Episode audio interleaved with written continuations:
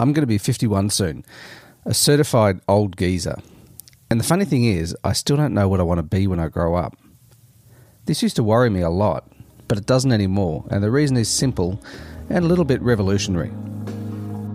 Hey, it's Peter, and welcome to On Your Terms, a show all about personal reinvention based on meaningful work, autonomy, and living a happier, more intentional life. Ultimately, it's all about filling your backpack with whatever's missing so you can go and climb your mountain, where the climb is just as exciting as the peak.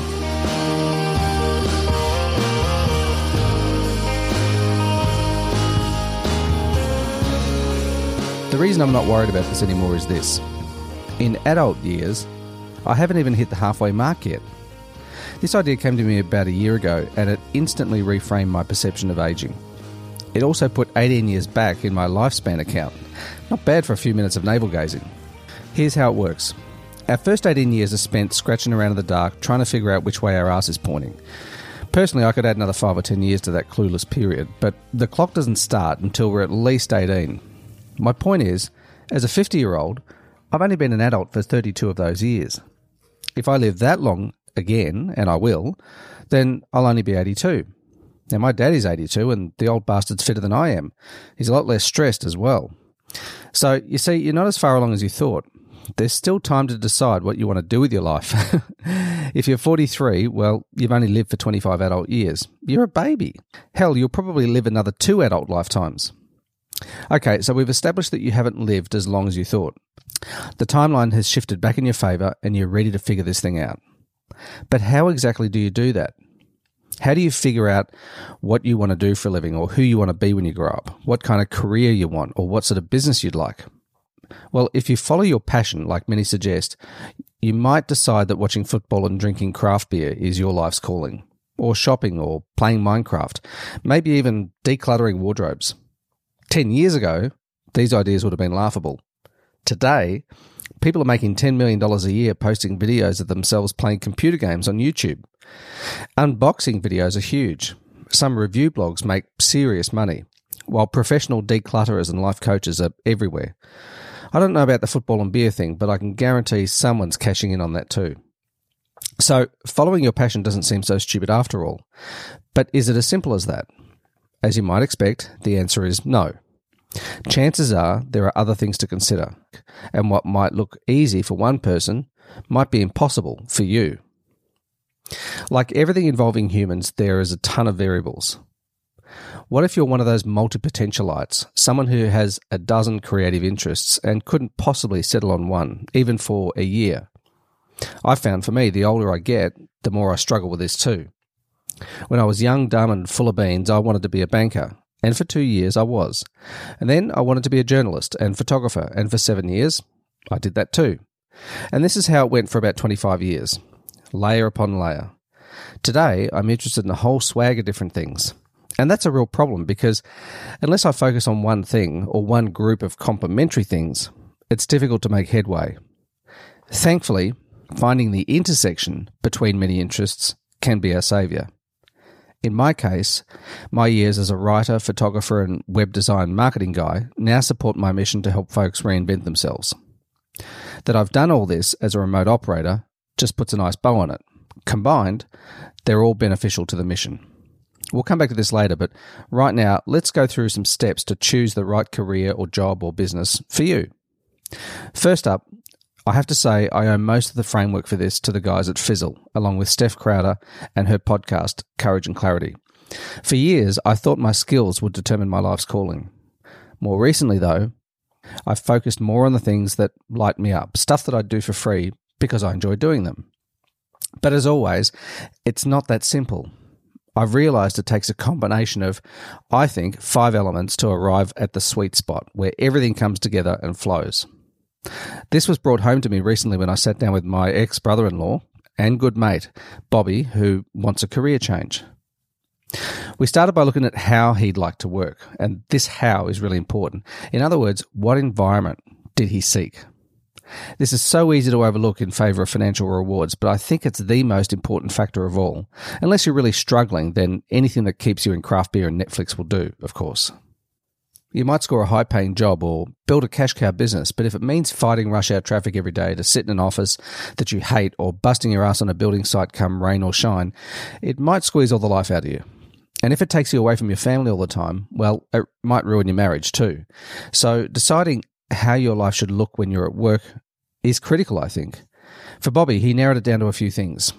No more factory work, something that doesn't mean coming home filthy and sore, uh, an at home or on the road workplace would be great, possibly something online, and something that exposes him to interesting people who might lead him to other more interesting opportunities.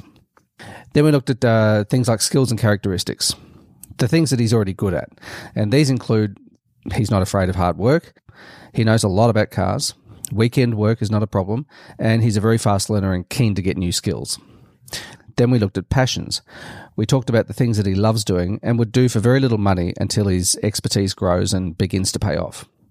The headline items were he's loved cars for most of his life. He wants to be his own boss. And he wants to determine for himself his own value based on hard work and his improved effectiveness over time. So he wants to be the one who decides what he's worth. Then we move on to opportunities because skills and passions aren't enough to succeed at something. So we also talked about opportunities in potential roles or businesses.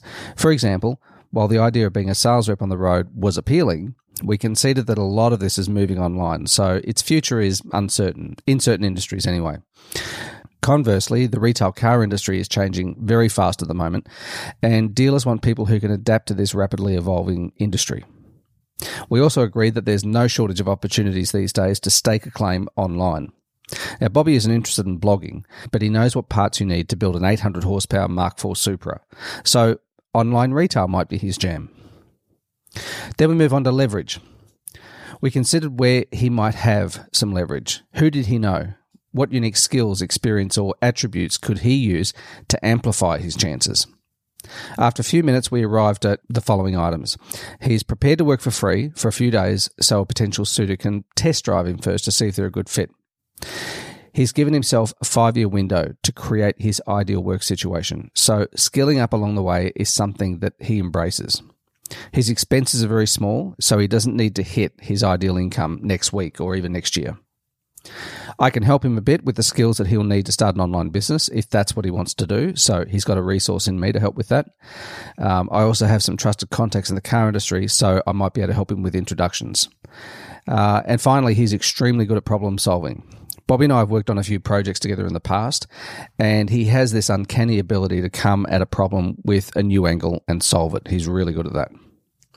Okay, so how do we make sense of it all? Once we had all this on paper, we talked about possible job roles and solo businesses that he might pursue. Then, to wrap some metrics around all this, we used Fizzle's brilliant weighted decision matrix to score each of the ideas against its six different criterion. Now, weighting is important because some elements are more important than others. For example, personal expertise in a topic is more valuable than inside connections.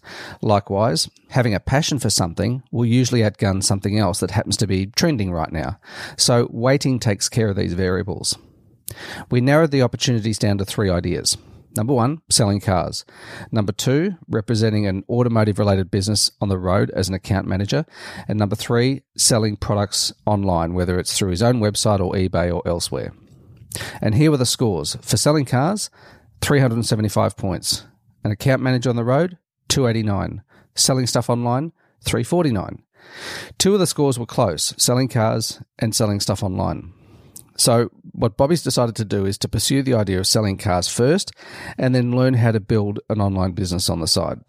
And this is a more pragmatic way of finding your passion because um, it shines a light on the areas where you might come unstuck. Doing it this way, this systemized approach, takes all of the emotion out of it. When I did this exercise myself uh, a couple of years ago, I looked at seven different ideas. Actually, it was about three years ago now. I looked at seven different ideas, resulting in scores that range from 224 right up to 423. The idea that scored the highest was teaching people how to reinvent themselves and wrest back control of their lives. On its own, it's not unique, I know. Lots of people are talking about this these days. But what made it unique for me was my age and all the baggage and stress that come with middle age. That was my unique selling proposition. Midlife reinvention as a topic was something that hit all the right notes for me because number one, I'm interested in it. Two, I've got plenty of experience. Uh, three, it speaks to an audience that I understand. And four, it suits me personally. Today, I've refined it further with OfficeAnywhere.co. It embraces all the principles that I've written about over the last few years and it brings it together into one idea. The idea is that we are happier and more productive when we're working and living on our terms. And this is where I find intersections between many skills, interests, and ideas start to make sense. If I hadn't followed a structured process, I may have ended up building something about marketing and branding or photography, and it would have bored me stupid. Yeah, I've got plenty of experience in those things, and at different times they've been a great source of passion and enjoyment for me. But now, as a as a as a blog, an online business, as a content creator, I think I would have gotten bored pretty quickly with those things. Without a scoring process, I might have gotten a year down the track only to realize that I wasn't unique enough to rise above the noise, or just as bad, that the passion wasn't there anymore. I'm still trying to decide who I want to be when I grow up. But right now, I feel like I'm doing exactly what I'm supposed to do. And it feels pretty damn good. I figure I still have plenty of time left to grow up. Anyway, this is the last episode of this podcast, at least for now. It's been fun, and sometimes it's been hard, but it's certainly been worth it. The Midlife Tribe website will stay online for at least the next year, possibly longer, maybe in perpetuity, who knows. But as I direct more energy into Office Anywhere, my other projects will take a pause. I realise not all of us can do 18 hour days every day, like Gary Vaynerchuk, and I suspect many of us don't want to. Not if we want to see our family anyway. Right now, my son needs me to hang out with him more. And since my most important job title is dad, he gets priority. So, thank you for listening over the last 63 weeks. My plan is to return once my schedule can allow it, hopefully sometime next year. If you want to keep up with what I'm creating, make sure you subscribe to OfficeAnywhere.co and get your free escape plan while you're at it. Until then, here's to living and working on your terms. Thanks for listening.